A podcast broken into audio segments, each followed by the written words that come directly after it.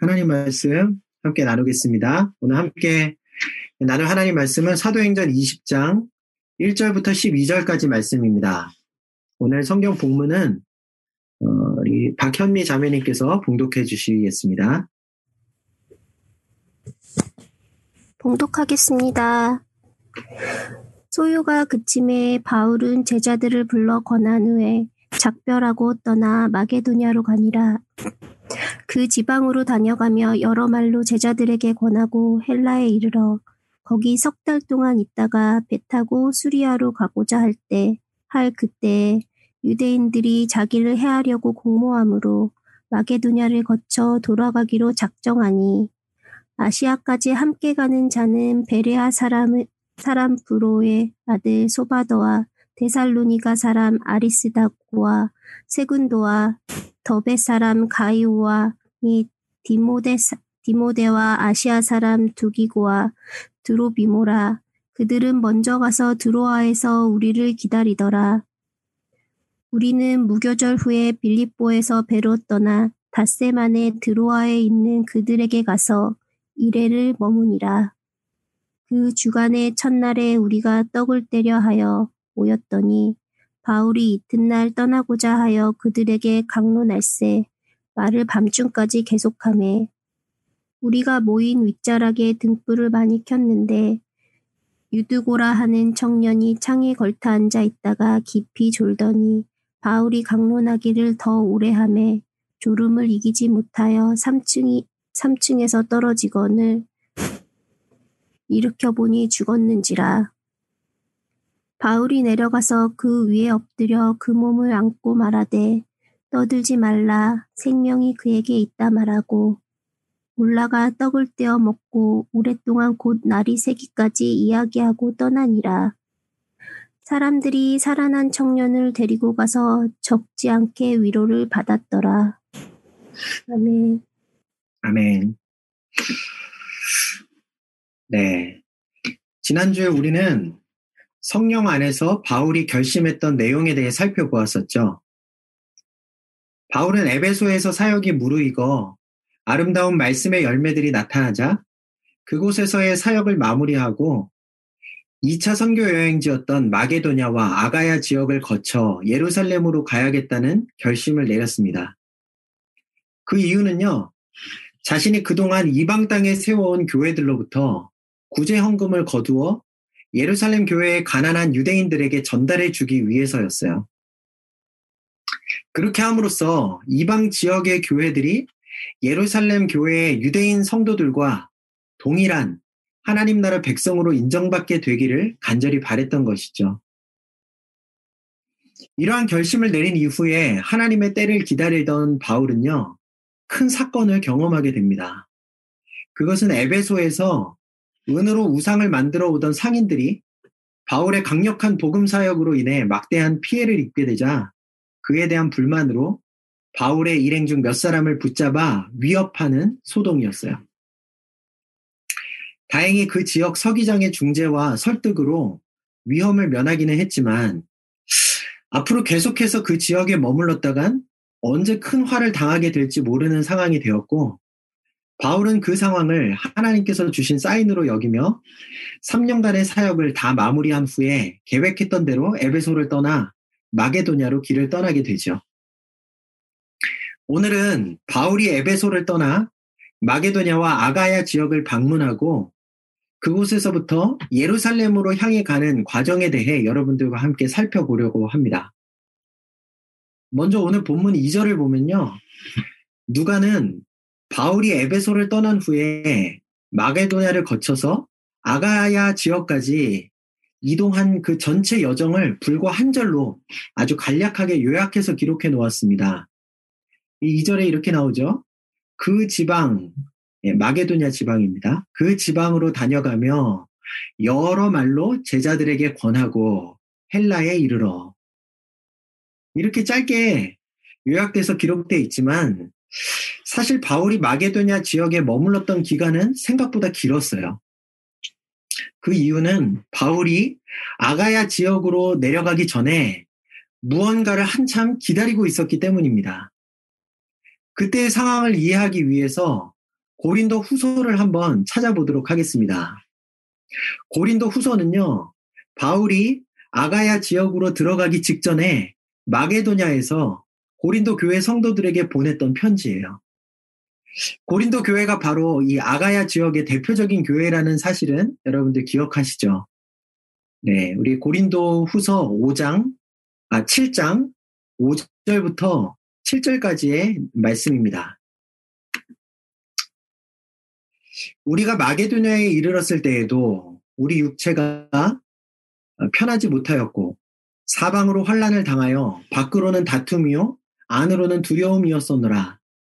그러나 낙심한 자들을 위로하시는 하나님이 디도가 옴으로 우리를 위로하셨으니 그가 온 것뿐 아니요 오직 그가 너희에게서 받은 그 위로로 위로하고 너희의 사모함과 애통함과 나를 위하여 열심 있는 것을 우리에게 보고함으로 나를 더욱 기쁘게 하였느니라. 네, 여러분 이 내용에 따르면요. 바울이 마, 마게도냐에 머물고 있을 때 고린도 교회를 방문했던 디도라는 사람이 돌아와서 바울에게 전해준 소식으로 인해서 바울이 큰 위로를 받았었다는 사실을 우리가 알 수 있습니다. 디도가 바울에게 전해준 소식이 무엇이었을까요? 네, 7절에 나와 있죠. 고린도 교회 성도들이 지금 바울을 그리워하고 있고 바울에게 지난날 잘못했던 일들을 애통하며 뉘우치고 있을 뿐 아니라 바울을 열심히 옹호하고 있다는 소식이었어요. 도대체 그동안 고린도 교회에 무슨 일이 있었던 것일까요? 네, 이 바울이 에베소에서 사역을 마무리할 때쯤 고린도 교회에 유대의 율법주의자들이 찾아왔습니다. 그들은요, 바울의 가르침을 비판하고 고린도 교회 성도들과 바울 사이를 이간질시켰어요. 그러한 안타까운 소식을 전해 들은 바울은요, 에베소를 떠나기 직전에 눈물 어린 편지를 써서 디도라는 사람 편에 고린도 교회에 보냈습니다. 이제 곧 마게도냐를 거쳐서 그곳을 방문해야 하는 순간까지 왔는데도 이 아, 아니요 이제 곧 마게도냐를 거쳐 그곳을 방문하게 될 텐데 그 전에 고린도 교회 성도들과의 관계를 회복하고 그들의 마음을 되돌리기 위함이었습니다. 그런데 그렇게 고린도 교회로 떠난 디도가 아무리 기다려도 돌아오지를 않는 거예요. 바울이 에베소 지역을 떠나 마게도냐에 도착했을 때까지도 말입니다. 그래서 바울은 디도가 돌아올 때까지 한참 동안을 마게도냐에서 기다리고 있을 수밖에 없었던 거예요. 이 디도를 다시 만나 고린도 교회의 분위기가 어떻게 되었는지 성도들이 이 자신의 눈물 어린 편지를 읽고 나서 자신을 향해 마음을 다시 열었는지 확인하기 전에는 도저히 그곳으로 갈 수가 없었던 것이죠. 음. 여러분, 바울의 마음이 얼마나 애가 탔겠습니까? 이미 지금쯤 되었으면 디도가 다시 돌아와서 자신에게 뭐 뭐든 뭐 어떻게 되었든지 소식을 전해주고 그래서 고린도 교회로 갈지 가지 못할지 그게 결정이 되었어야 되는 때인데 어, 계속해서 디도는 오지 않고 어, 초조하게 기다려야만 하는 상황이 오랫동안 이어졌다는 거예요. 성령의 감동으로 이 모든 여정들을 계획했던 것이고 또 하나님께서 정확한 시기까지도 알려주셔서 시작된 그러한 여정이었는데 말 그대로 하나님의 인도하심만을 따라 나선 그러한 여정이었음에도 불구하고 그 과정이 순조롭게 진행되지 못하고 이렇게 더디고 답답한 상황에 처하게 되었다는 말입니다. 도대체 왜 이런 예기치 못한 상황이 일어난 것일까요? 하나님께서 믿업지 못하게 바울을 인도하고 계셨기 때문일까요? 하나님의 능력이 부족해서 바울의 여정이 차질 없이 진행되지 못하게 된 것이었냐는 말입니다. 그렇지 않겠죠. 여러분, 하나님께서 이런 상황을 바울에게 주신 이유가 분명히 있었습니다. 우리 로마서 15장을 보면요. 바울이 로마 교회 성도들에게 편지를 보내면서 지금까지 자신이 예루살렘부터 시작해서 두루 행하여 일로리곤이라는 지역까지 모든 지역에 그리스도의 복음을 전했다라고 말하고 있습니다. 로마서에 그렇게 나와 있는데요. 여러분 로마서는요. 바울이 이제 곧 마게도냐에서 마게도냐를 떠나 아가양으로 들어간 그 후에 그 고린도 교회에 머물면서 쓴 편지예요. 그러니까 다시 말하면 바울이 지금까지 1차, 2차, 3차 선교 여행을 진행하는 기간 중에 예루살렘으로부터 일루 리곤까지의 모든 지역을 방문하여 복음을 전했다는 뜻입니다. 제가 오늘은 지리에 대해서 많이 언급을 해야 해서요. 지도를 하나 준비했습니다.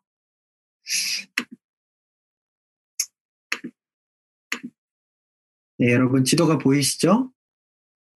이 지도를 보면요. 지금까지 3차에 걸친 바울의 선교 여행을 통해서 방문했던 지역들이 나와 있습니다. 먼저 이 지도 가운데 오른쪽 부분 노랗게 된 섬이죠. 이 구부로부터 시작해서 어, 갈라디아 이 분홍색 지, 지역입니다. 갈라디아 지역을 거쳐서 밤빌리아 지역까지 1차 선교 여행 때 복음을 전했죠. 그리고 2차 선교 여행 때는 다시 갈라디아 지역을 방문했다가 아시아에서 복음을 전하고 싶었지만 그러지 못하고 결국 유럽으로 건너가서 이 마게도니아 지역, 주황색 지역, 마게도니아 지역과 또 이 연두색의 아가야 지역까지 다니면서 복음을 전하고 그곳에 여러 교회들을 세웠습니다. 이 2차 선교여행이 끝난 후에는 3차 선교여행으로 다시 아시아 지역에 들어가서 에베소를 중심으로 복음을 전한 것을 우리가 지금까지 살펴보았죠. 하지만 이제껏 우리가 살펴보았던 바울의 선교 여행 과정 중에는 바울이 일루리곤 지역을 방문했다는 기록이 없었습니다. 이 일루리곤이라는 지역은요, 오늘 이 지도에 보시면 이 마케도니아의 북서쪽에 있는 노란색 지역, 어, 이 지역인데요. 오늘날 알바니아 땅에 해당되는 어, 땅입니다. 그럼 도대체 바울이 언제 이 일루리곤 지역에 가서 복음을 전했느냐? 여기에 대해서요, 많은 신학자들은 바로 바울이 에베소 사역을 다 마치고 아가야로 들어가기 전에 마게도냐에서 디도를 기다렸던 기간이 길어지면서 그 사이에 바울이 일로리곤까지 가서 복음을 전한 것이다. 그렇게 말하고 있어요. 실제로 오늘날 알바니아의 듀레스라고 하는 항구 도시에 가보면요. 바울이 이때 일로리곤을 방문하여 만들어졌다고 전해지는 기념교회가 세워져 있습니다. 그러니까 만약 바울의 여정이 계획대로 순조롭게 진행되었더라면 그래서 마게도냐에서 오래 머물지 않고 곧바로 아가야 지역으로 넘어갈 수 있었다면 바울이 이 일루리곤까지 넘어가서 복음을 전할 수 있는 기회가 없었을 거라는 말이죠. 그 땅에 교회가 세워지고 복음을 듣지 못해 죽어가던 수많은 영혼들이 또 하나님께 돌아오는 그러한 귀한 역사가 결코 일어나지 못했을 거라는 말입니다. 하지만 하나님께서는 디도를 더디 오게 하심으로 바울의 여정이 지체되게 만드셔서 일루리곤 지역에 잃어버린 영혼들을 구원해 내신 것이죠. 그러니 여러분, 예기치 못했던 어렵고 답답했던 상황이 도리어 하나님 나라의 큰 확장을 가져오게 되었다고 할 수 있습니다. 이 얼마나 놀랍고 오묘한 하나님의 일하심인지 모르겠어요. 여러분, 우리에게 일어나는 모든 상황들을 통해 당신의 선하시고 아름다운 계획들을 이루어 가시는 하나님을 우리 모두 늘 신뢰하고 어떤 예상치 못한 상황이나 어려움들 속에서도 흔들리지 말고 주님께서 이루실 일들을 기대할 수 있었으면 좋겠습니다. 네, 그렇게 해서 바울은요, 이제 평안한 마음으로 아가야 지역으로 이동해서 성도들의 환대 속에 고린도 교회에 도착할 수 있었어요. 그곳에서 바울 일행은 하나님께서 허락해 주신 회복의 기쁨을 맛보았고 고린도 교회 성도들과 사랑의 교제를 다시 충분히 나눌 수 있었습니다. 오늘 본문 3절을 보니까요. 바울은 3개월 동안 고린도 교회에 머물렀다고 되어 있어요.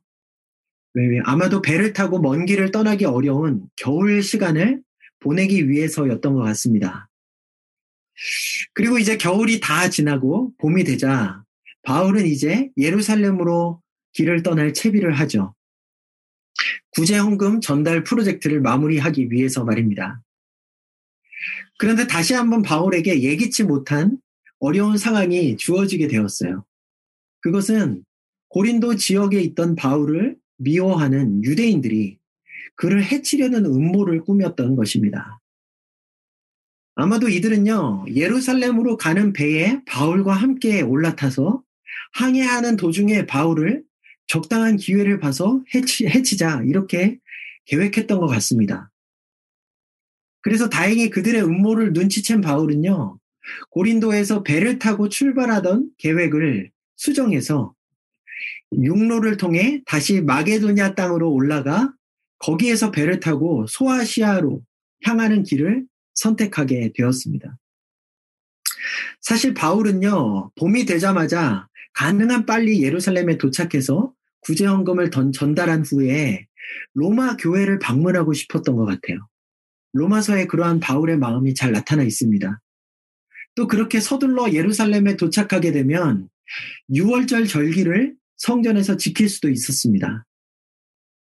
그렇다면 바울이 모금에 간이 이방 교회 성도들의 헌금이 유대인의 큰 절기를 맞아서 하나님께 드리는 어, 예물이라고 할 수 있는 그러한 구약 성경에 예언되어 있는 그대로 예, 의미를 잘 살릴 수도 있었, 있었겠죠.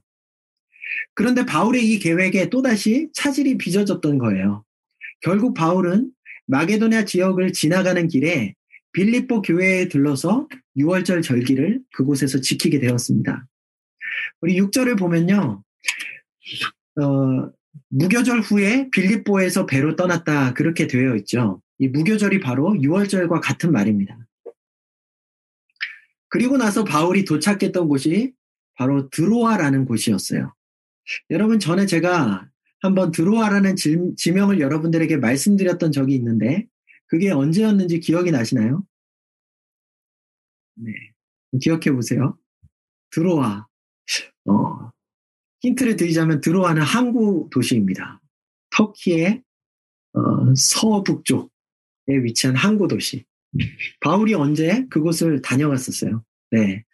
바울이 2차 선교 여행 때 갈라디아 교회를 방문하고 나서 계속해서 아시아 지역에서 복음을 전하려고 애썼는데 성령께서 허락해 주시지 않자 그 바울 일행이 이곳 저곳을 맴돌다가 결국 이곳 드로아 항구까지 오게 되었다고 말씀드렸죠. 이곳에서 바울이 주님 어떻게 해야 됩니까? 이제 어디로 가야 됩니까? 간절하게 기도하는 가운데 환상을 보고 유럽으로 건너가 복음을 전하기로 결심했다라고 말씀드렸어요. 바로 그곳이 드로아였습니다.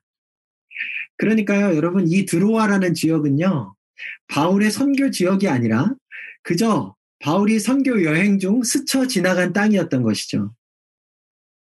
사실 그 이후에도 바울이 드로아에서 복음을 전할 수 있는 좋은 기회가 한 번 더 있었습니다. 바로 바울이 3차 선교 여행 때 에베소 사역을 마치고 마게도냐로 넘어가던 때였어요. 고린도 후서에 이 내용이 좀 더 자세히 기록되어 있습니다. 아까 우리가 바울이 디모데를 기다리는 내용을 찾아보기 위해 고린도 후서 7장을 살펴보았었는데 이번에는 고린도 후서 2장으로 가보도록 하겠습니다. 네, 고린도 후서 2장 12절부터 볼까요? 내가 그리스도의 복음을 위하여 드로아의 이름에 주 안에서 문이 내게 열렸으되 라고 되어 있죠. 여기서 문이 열렸다는 말의 의미가 바로 복음을 전할 수 있는 좋은 기회가 주어졌다는 그런 뜻이에요. 아마도 몇몇 드로아 사람들이 바울 일행에게 찾아와 복음을 전할, 전해달라고 요청했던 것 같습니다. 그리고 짧은 순간 복음을 전했을 때 그들의 반응이 너무 좋았기 때문에 더 많은 사람들에게 복음을 전할 수 있는 기회가 바울에게 주어졌던 것으로 보여요. 그런데 그때도 어, 바울은 드로아에서 어, 이렇게 마음껏 사역할 수가 없었어요. 왜냐하면 바울의 마음 상태가 너무 힘들었기 때문입니다. 우리 고린도후서 2장 방금 읽었던 12절을 넘어가서 13절로 가보면요. 그 이유가 무엇이었는지가 나오죠. 13절을 보겠습니다. 내가 내 형제 디도를 만나지 못함으로 내 심령이 편하지 못하여 그들을 작별하고 마게도냐로 갔노라. 네, 여러분, 바울의 마음 상태가 그 당시에 어려웠던 이유는요, 제가 아까 전에도 설명, 설명드렸듯이, 그가 에베소를 떠나기 전 고린도 교회로 보냈던 디도가 아직도 돌아오지 않았기 때문이었어요. 바울의 예상으로는 바울이 드로아 항구에 도착하기 전에는 아마도 디도가 고린도 지역에 갔다가 돌아오지 않을까라고 예상하고 있었던 것 같습니다. 그런데 그 디도가 오지 않으니 바울의 마음속에 아 디도가 고린도 지역에 고린도 교회에 방문하여서 혹시라도 어려움을 겪게 된 것이 아닐까. 여전히 그들의 마음이 굳어져서 바울뿐만 아니라 바울의 일행을 냉대하고 혹시 그들을 해코지하지는 않았을까 하는 여러 가지 이 불편한 마음들이 마음속에 들었던 거예요. 불안한 마음들이. 그래서 그 어려운 마음 때문에 이 바울은 드로아에서 아주 좋은 전도의 기회가 주어, 주어졌음에도 불구하고 그것을 거절하고 마게도냐로 그냥 떠났습니다. 그러니 여러분, 드로아 사람들의 입장에서 생각해 보면 얼마나 안타까운 일입니까? 그 땅에도 분명 하나님께 돌아와야 할 영혼들이 아주 많았을 텐데, 교회의 역사 가운데 가장 위대한 선교사요, 복음 전도자였던 바울이 그 땅을 두 번이나 다녀갔음에도 불구하고 복음을 제대로 전할 수 있는 기회를 갖지 못했기 때문입니다. 여러분, 복음을 전해 듣고 하나님께로 돌아갈 수 있는 기회가 아무 때나 쉽게 주어지는 것이 아니에요. 우리의 인생에 주님을 깊이 만나고 신앙적으로 성장할 수 있는 기회도 늘 주어지는 것이 아닙니다. 언젠가 내가 마음만 먹으면 하나님께 가까이 나아갈 수 있고 또 신앙적으로도 잘 훈련받을 수 있을 거라고 막연히 생각하시면서 지금 하나님께서 주신 기회를 놓쳐서는 안 되는 거예요. 제가 자신있게 말씀드리지만 유학이나 이민 생활의 기간은요, 하나님을 만나고 또 영적으로 성장할 수 있는 아주 좋은 기회입니다. 왜냐하면 익숙하고 편안한 상황을 벗어나서 모든 것이 어렵고 불확실하고 의지할 곳이 별로 없는 그러한 삶을 살아가게 되기 때문입니다. 그만큼 하나님을 의지하는 마음이 생겨나기 쉽고 그분이 주시는 은혜의 손길을 경험하기 쉬운 그러한 상황이라는 말이에요. 사랑하는 형제자매 여러분, 이곳 뉴큐슬에서 지내시는 기간 동안에 여러분의 인생에서 가장 깊이 하나님을 만나시고 또 신앙적으로 크게 성장해 가실 수 있기를 바랍니다. 그럴 수 있는 기회가 여러분의 삶에 언제 또 주어질지 모릅니다. 뿐만 아니라 요즘에는 코로나 사태로 인해서 일상이 멈추고 많은 여유 시간이 주어졌으니 말씀을 읽고 기도할 수 있는 그러한 시간들을 여러분 마음만 먹으시면 많이 확보할 수 있겠죠. 그동안 여기저기 분주하게 돌아다니며 사람들과 만나고 그렇게 보내던 시간들이 다 고스란히, 고스란히 남았는데요. 여러분 이 시간에 이 시기에 어, 부지런히 하나님 말씀을 읽고 배우시고 또 주님과 교제하는 시간들을 만들어 가실 수 있기를 바래요. 이제 다시 본래의 이야기로 돌아와서 그렇게 지금까지 복음이 그저 스쳐 지나가기만 했던 드로아 땅이 바울의 일정에 예기치 못한 상황이 일어나게 되면서 복음을 이제는 제대로 들을 수 있는 기회를 얻을 수 있게 되었습니다. 바울은요, 예루살렘을 향해 하루라도 빨리 가고 싶었던 그런 바쁜 여정 속에 있었지만, 그럼에도 불구하고 하나님께서 세 번째 주신 기회를 놓치지 않고 드로아에서 일주일 동안 머물며 그곳에 있는 목마른 영혼들에게 주님의 복음을 전해주죠. 이 얼마 전 바울이 두 번째로 드로아를 거쳐갔을 때 그에게 복음을 전할 수 있는 좋은 기회를 하나님께서 열어주셨었던 만큼 짧은 기간 동안의 사역이었지만 바울 일행은 그곳에서 아주 많은 전도의 열매를 맺을 수 있었어요. 우리는 그 사실을 오늘 본문 7절부터 12절까지의 내, 내용을 살펴보면서 알 수 있습니다. 여기에는 바울이 드로아에서의 사역을 마무리하는 그 마지막 밤, 그곳 신자들과 함께 모여 예배하고 교제를 나누었던 내용이 나와 있는데요. 특히 8절과 9절을 한번 보시면 그들이 모여 있는 곳이 지금 윗 다락이 있는 큰 집이었는데 그 집이 완전히 가득 차서 3층 창가에까지 사람들이 걸터 앉아 있어야 했을 정도로 그렇게 많은 사람들이 모였다는 사실을 알 수 있어요. 바울이 단 일주일 동안만 복음을 전한, 전한 것이었음을 우리가 기억해 본다면 참으로 많은 전도의 열매가 드로아 땅에도 맺혀졌던 것이죠. 단지 사람들의 숫자만 많았던 것이 아니라요. 주님을 향한 그들의 열심과 열정도 대단했던 것 같습니다. 우리 7절 마지막 부분을 보면 그들은 밤중까지 계속해서 바울이 전하는 하나님의 말씀을 귀 기울여 들었어요. 그런데 여러분, 이날 또다시 예기치 못한 어려운 상황이 바울에게 일어나게 됩니다.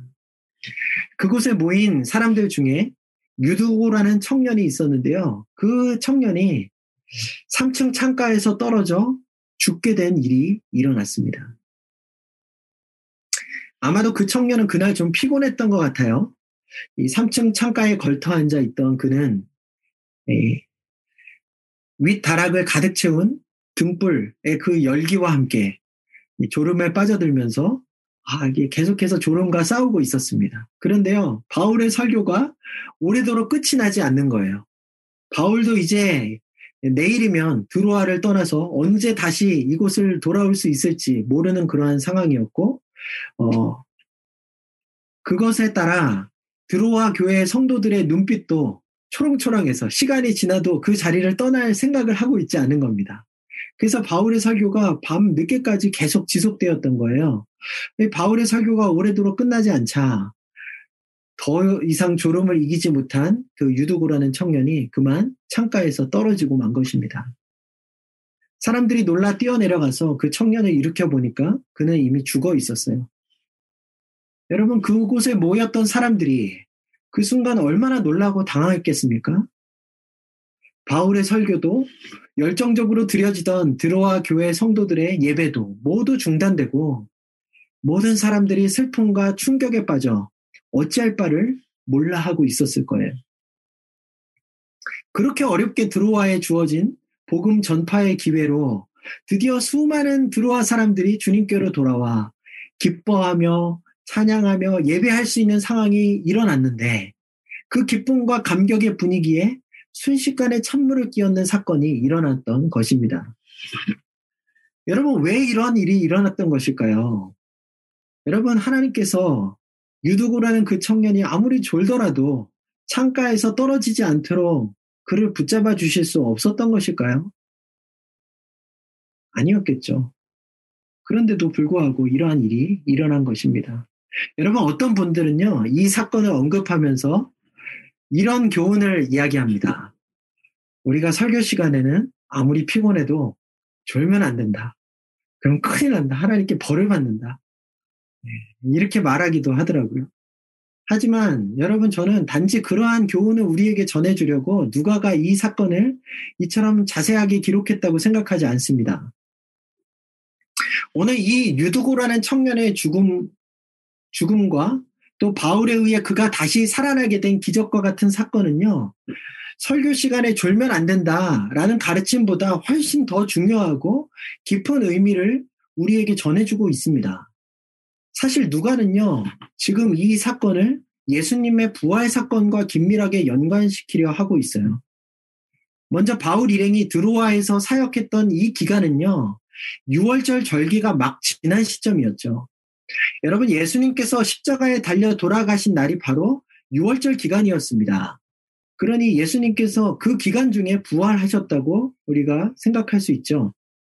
바울은 드로아에 도착하기 바로 전에 빌립보 교회 성도들과 함께 6월절을 지켰었습니다.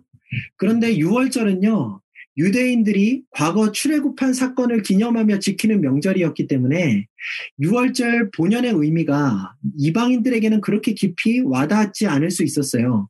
그럼에도 불구하고 바울이 빌립보 교회 성도들과 함께 6월절 절기를 지켰던 것은 출애굽을 출애굽 사건을 기념하는 의미가 아니라 그들을 위해 십자가에 죽으시고 부활하신 예수님의 부활을 기념하는 의미로 그 6월절을 지켰던 거예요.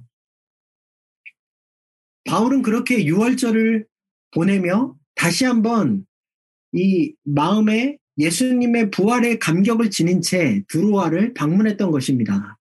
그러니 지난 일주일간 바울이 전했던 그의 복음의 메시지에는 사망의 권세를 이겨내신 예수님의 부활의 능력이 아무래도 크게 강조되었었겠죠. 그리고 오늘 7절을 보니까요. 지금 바울이 들어와 성도들과 함께 모여있는 이 마지막 날은요. 주간의 첫날, 즉 안식 후 첫날이었습니다. 예수님께서 부활하셨던 날도 바로 안식 후 첫날이었었죠. 또한 떡을 떼려고 그들이 모였다고 하는 이 말은 바로 다른 무엇보다도 예수님의 죽으심과 부활을 기념하는 그 핵심적인 예식을 가지기 위해 이들이 모여 있다라는 그러한 뜻이에요. 이처럼 그 당시 상황이 예수님의 부활을 기억하게 하는 많은 요소들을 지니고 있었습니다. 게다가 10절을 보면 바울이 내려가서 소란스러운 분위기를 진정시키고 그가 죽지 않았다고 주변 사람들에게 말하고 있는 이 모습은요.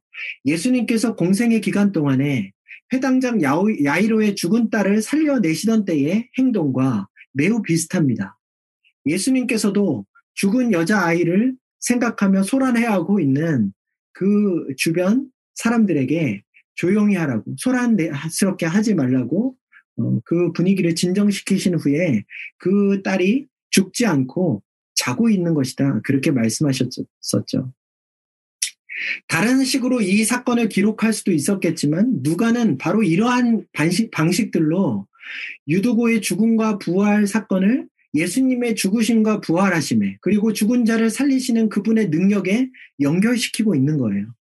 그렇게 함으로써 누가가 전해주고 싶었던 것은 예수님의 부활과 또 성도에게 주어지는 그 주님의 부활의 능력에 대해 전해드렸던 드로와 성도들이 이 사건을 통해 실제로 부활의 능력을 체험하는 기회를 가지게 되었다는 사실이었습니다.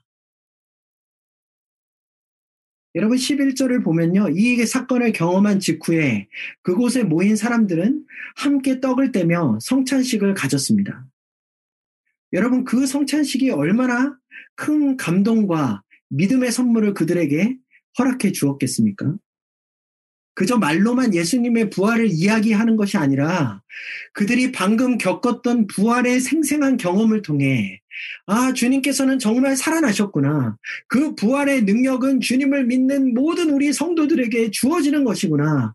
라는 사실을 그들이 깨달을 확인할 수 있었을 테니 말입니다.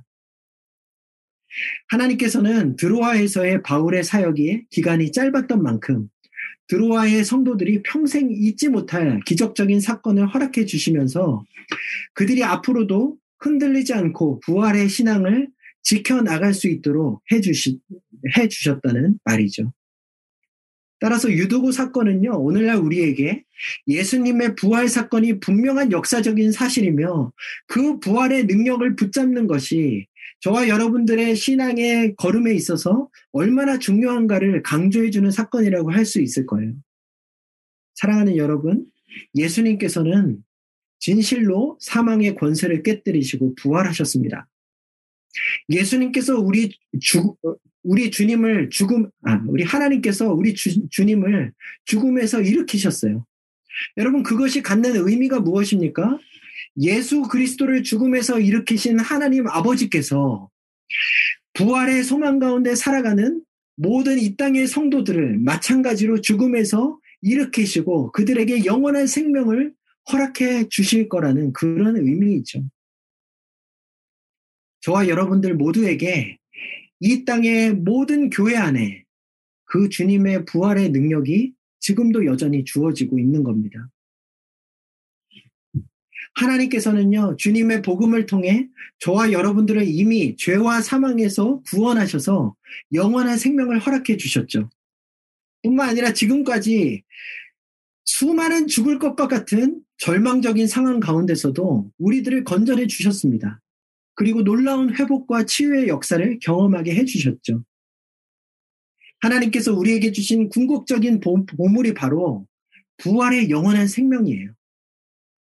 우리 성도들은 이 땅에 사는 동안 어떠한 상황 속에서도 그 보배로운 생명을 누리며 살아갈 수 있습니다. 여러분 사도 바울은 말합니다. 우리가 사방으로 우겨쌈을 당하여도 쌓이지 아니하며 답답한 일을 당하여도 낙심하지 아니하며 박해를 받아도 버림받지 아니하며 거꾸로 뜨림을 당하여도 망하지 아니하고 우리가 항상 예수의 죽음을 몸에 짊어짐은 예수의 생명이 또한 우리 몸에 나타나게 하려 함이라. 사랑하는 여러분, 그리스도인들이 늘 평안하고 순탄한 삶을 살아가기만 하는 것이 아니에요. 때로는 사방이 가로막힌 답답한 상황을 맞이할 수 있고 모든 것이 다 망한 것 같은 낙심되는 상황에 처하게 될 수도 있습니다. 신앙으로 인해 박해를 받고 사람들에게 손가락질 당하며 버림받을 수도 있어요. 하지만 우리가 끝까지 주님 안에 거하고 있다면 주님은 그 모든 상황 속에서 우리에게 생명을 허락해 주시고 그래서 주님께서 주시는 그 생명력이 그 회복과 치유의 역사가 우리의 삶에는 나타나게 될 것입니다. 그러므로 여러분 낙심하거나 주저앉지 마시고 늘 부활의 소망 가운데 주님을 바라보시는 여러분들 모두가 되시기를 바랍니다. 지금 전 세계 극심한 코로나 바이러스 상황으로 인해서 곳곳에 죽음과 절망의 그림자가 드리워져 있죠. 하지만 그러한 상황 속에서도 우리가 주님의 부활과 생명의 능력을 누릴 수 있게 되기를 바랍니다. 지난, 어, 2021년도 새해에 들어와서 지난 두 주, 두 번의 금요 기도회 시간 동안에 히브리서 11장을 통해 하나님께서 우리 공동체에게 주셨던 말씀도 모두 부활의 믿음과 소망에 관한 말씀이었어요. 나이가 많아 잉태할 수 없었던 말 그대로 죽었던 사라의 태에서 수많은 자손들이 태어나게 하신 그 하나님. 이삭을 번제로 바치라는 하나님의 명령을 받고도 부활의 소망으로 순종할 수 있었던 아브라함의 믿음. 하나님께서는 이 말씀들을 통해서 올 한 해 우리 뉴캐슬 드림의 교회 성도님들이 어떠한 신앙을 가지고 하나님 앞에 나아가야 될지 가르쳐 주셨다라고 저는 생각합니다. 우리 모두가 부활의 주님의 부활의 능력을 의지하고 경험해 갈 수 있기를 하나님께서 바란다고 저는 믿습니다. 올 한 해 하나님께서 주시는 이 부활의 은혜가 여러분들의 신앙과 삶과 가정과 또 학업과 또 여러분의 모든 어, 주변 상황들 속에 또 우리 교회 공동체 안에 넘쳐나기를 축원합니다. 여러분 그렇게 바울에게 일어난 또 한 번의 예기치 못한 상황이요. 하나님 나라를 위한 아름다운 도구로 쓰여지게 되었던 거예요. 이제 말씀을 마무리하겠습니다. 바울은요, 늘 주님의 인도하심을 그대로 따라 계획하고 행동했지만, 그럼에도 불구하고 그의 여정 가운데에는 계속해서 예기치 못한 상황과 또 어려움들이 주어졌다는 사실을 우리가 오늘 확인할 수 있었습니다. 하지만 그 모든 일들은요, 바울이 뭔가 실수를 해서 일어났던 것도 아니었고, 하나님께서 능력이 없으셔서 일어났던 것도 아니었죠. 다만 하나님께서는 그 일들을 통해 오히려 선하신 하나님의 뜻을 이루어 가심으로 이 땅 가운데 하나님의 나라를 더욱 아름답게 세워 가셨습니다. 그것이 바로 우리의 신앙의 여정 가운데 하나님께서 예기치 못한 상황들을 허락하시는 이유예요. 어쩌면 저와 여러분들이 오늘 이렇게 하나님의 자녀로서 정말 건강한 모습으로 예배의 자리, 은혜의 자리에 앉아 있을 수 있는 이유도 그러한 하나님께서 허락하신 예기치 못한 상황들이 지금까지 모든 어, 역사 속에 이루어져 왔기 때문일지도 모르겠습니다. 여러분 혹시라도 여러분들의 삶에 지금 예상치 못했던 어려움과 변화들이 주어지고 있다고 해도 하더라도 그 모든 상황들을 통해 하나님께서 이루실 선하신 뜻과 열매들을 기대하고 인내하실 수 있기를 바랍니다. 2021년도 새해를 맞아 또 여러 가지 계획들을 세우셨을 텐데요. 주님께서 그 계획들 가운데 예기치 못한 방법들로 일하실 수도 있다는 사실을 여러분의 염두에 두시면서 그러한 여지를 늘 마음속에 열어 두실 수 있었으면 좋겠어요. 그래서 그러한 예기치 못한 상황이 주어지는, 주어졌을 때 낙심하지 마시고 믿음으로 반응하실 수 있는 우리 뉴캐슬 드림의 교회 사랑하는 모든 성도님들 되실 수 있기를 주님의 이름으로 축원드립니다. 하나님 아버지 은혜를 감사합니다. 하나님의 놀라운 일하심이 어떤 것인지 오늘 우리가 네, 바울에게 일어난 예기치 못한 상황이 네, 해결되어져 가는 모습을 보며 확인할 수 있었습니다. 사랑하는 하나님, 우리가 하나님의 뜻에 순종하며 그 인도하심만을 따라 나아가는 과정 속에서도 예기치 못한 어려운 상황을 맞이할 수 있지만, 그러나 주님, 주님께서는 그 어려움 속에서도 하나님의 선하신 뜻을 이루시고, 복음의 문을 열어가시고, 또 하나님의 나라를 아름답게 세워가신다는 사실을 우리가 배웠습니다. 하나님 아버지, 우리의 인생의 주도권을 하나님 앞에 온전히 내어드릴 수 있기를 소원합니다. 우리의 계획대로 일이 진행되지 않는다고 하더라도 낙심하지 않고 또 하나님 원망하지 않고 하나님을 신뢰하며 믿음으로 주님 바라보고 인내할 수 있는 저희들 될 수 있기를 소원합니다. 하나님 아버지, 온 세상이 코로나로 인하여서 낙심하고 좌절하며 또 많은 사랑하는 사람들을 잃고 있는 상황 속에 있습니다. 그러나 주님, 여전히 신실하신 하나님을 우리의 입술로 고백합니다. 주님께서 주님의 원하시는 일들을 마음껏 이루어 주시옵소서. 또 그 과정 가운데 우리의 삶을 사용하여 주시옵소서. 우리의 믿음의 고백들을 받아주시고 특별히 우리 속에 주님의 부활의 소망을 붙잡고 하나님 앞에 나아가는 우리의 부활의 신앙을 통하여 주님께서 일하여 주시기를 소원합니다. 죽은 자가 살아나며 하나님 정말 막막했던 길이 열려지며 하나님께서 주시는 치유와 회복을 경험할 수 있는 하나님 그러한 부활의 생명력이 우리 교회 공동체 어, 위에 가득하게 하시며 우리 사랑하는 뉴캐스 드림의 교회 형제 자매들의 삶 속에 충만하게 경험되어지는 한 해가 되게 하여 주시옵소서. 하나님 그렇게 주님을 바라보며 오직 하나님의 선하신 일하심만으로 살아가는 또한 그 모든 열매를 주님께 올려드리며 주님을 찬양하는 저희들 될 수 있도록 주님께서 늘 우리와 동행하여 주시옵소서. 모든 말씀 감사드리며 예수 그리스도의 이름으로 기도합니다. 아멘.